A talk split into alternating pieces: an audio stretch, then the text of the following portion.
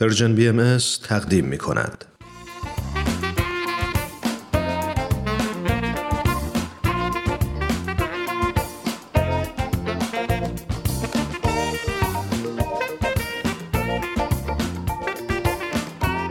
دوستای عزیز وقتتون بخیر.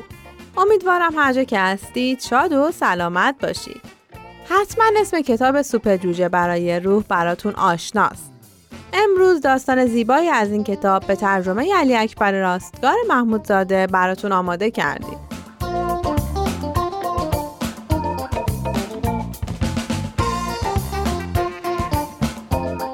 این داستان باشه بابا با ما همراه باشید.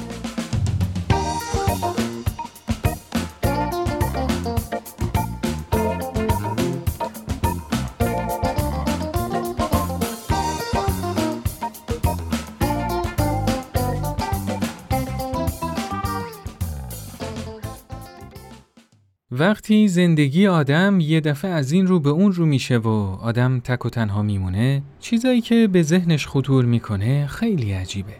منظورم اینه که هیچ وقت چیزای بزرگ و با اهمیت یا نقشه های دور و دراز یا عشق و امیدایی که آدم سالیان سال روی اونا کار کرده نیست که جلوی چشماش رژه میره بلکه چیزایی کوچیک و بی اهمیته چیزایی که وقتی اتفاق میفته آدم هیچ توجهی به اونا نمی‌کنه.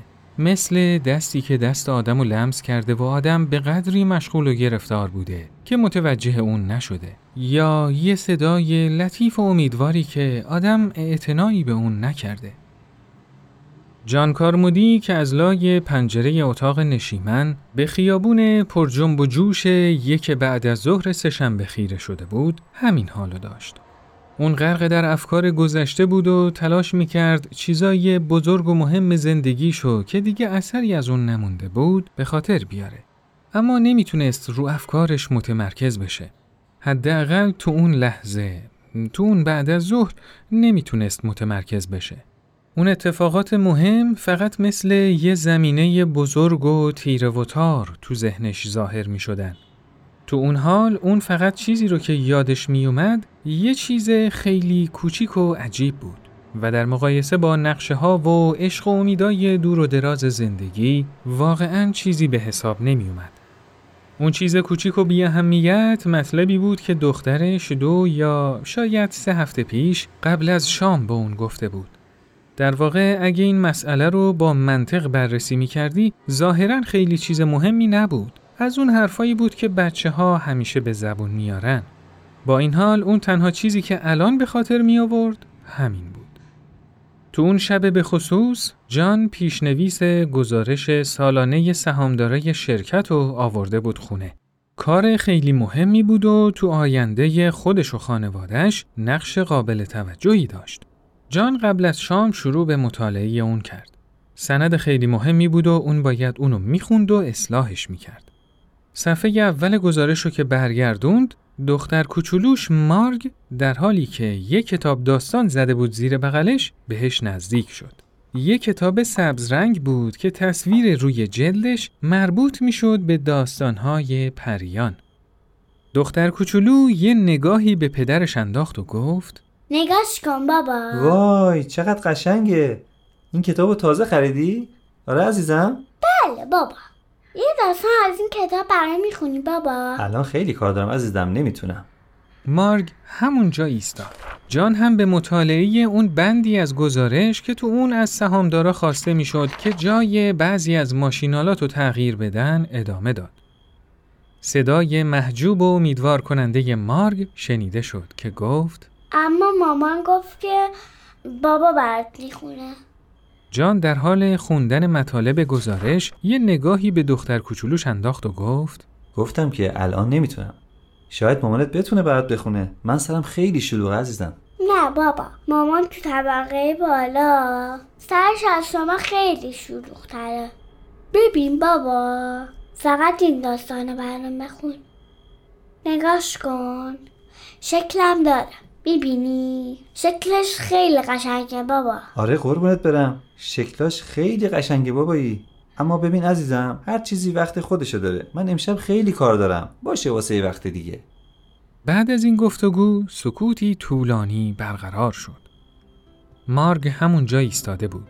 در حالی که کتاب دستش بود و به اون شکلای قشنگ کتاب نگاه می‌کرد ایستاد و مدت زیادی چیزی نگفت.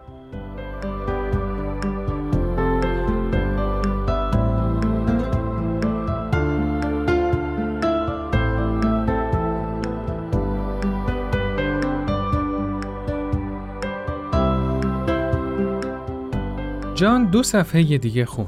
دو صفحه ای که مفصل همونطوری که خودش دستور داده بود به تغییر و تحولات بازار تو دوازده ماه گذشته به طرحهای مقابله با مشکلات به شرایط محلی شرکت به برنامه تبلیغاتی که بعد از هفته ها جلسه و بحث و گفتگو تدوین شده بود و حتی میزان تقاضای محصولات شرکت رو بالا برده بود اشاره می کرد.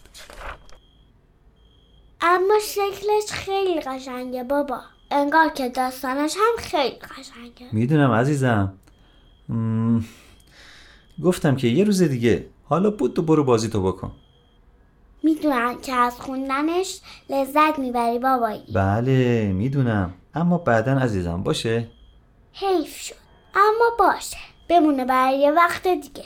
باشه بابا. حتما دخترم حتما. اما مارگ از جاش تکون نخورد.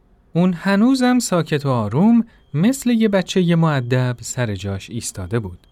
بعد از چند دقیقه اون کتاب رو روی میز کوچیک کنار پدرش گذاشت و گفت باشه بابا هر وقت که آماده خوندن شدی برای خودت بخون اما یه طوری بلند بخون که منم بشنوم حتما دخترم باشه بعدا می‌خونم و این همون چیزی بود که جان کارمودی به خاطر می آورد.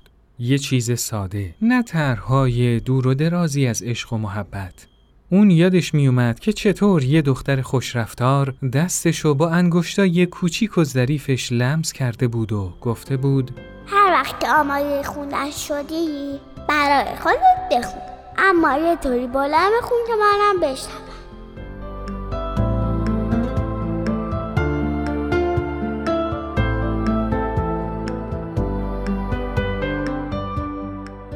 به خاطر همینم بود که اون دستش رو به طرف میز دیواری اون میزی که اسباب بازیای مارگ رو که از این طرف و اون طرف اتاق جمع کرده بودن و روش گذاشته بودن دراز کرد. کتاب رو برداشت. کتاب دیگه نو نبود. روی جلد سبز رنگ اون پر از لکه های اشک بود. جان کتاب و ورق زد و صفحه ای رو که تصویر زیبایی تو اون بود باز کرد. با خوندن داستان لباش از غم و اندوه به شدت میلرزیدن و یارای ادای کلمات رو نداشتن. اون دیگه سعی نمی کرد که فکر کنه. فکر درباره چیزای مهم، درباره نقشه های آیندهش و حتی برای چند لحظه هم که شده نفرت شدید و هولناک خودش نسبت به اون راننده مستی که با چپ کردن ماشین درب و داغونش توی خیابون باعث قتل عام تعداد زیادی از مردم شده بود و تو زندان به سر می برد فراموش کرد. اون حتی متوجه حضور همسرش هم نشده بود که سفید و آروم لباس پوشیده بود تا برای آخرین بار با مارگ باشه. همسرش بین در ایستاده بود و سعی می کرد خیلی آروم جان رو صدا کنه. جان من آمادم عزیزم باید بری اما جان مشغول مطالعه بود. در روزگاران قدیم دختر کوچولویی توی جنگل سیاه توی کلبه هیزم شکنی زندگی می‌کرد اون به قدری زیبا بود که پرنده ها با دیدن اون آواز خوندنشون رو فراموش می‌کردن و به اون خیره می‌شدن یه روزی رسید جان داستانو برای خودش می‌خوند اما یه طوری بلند می‌خوند که مارگ هم بشنوه.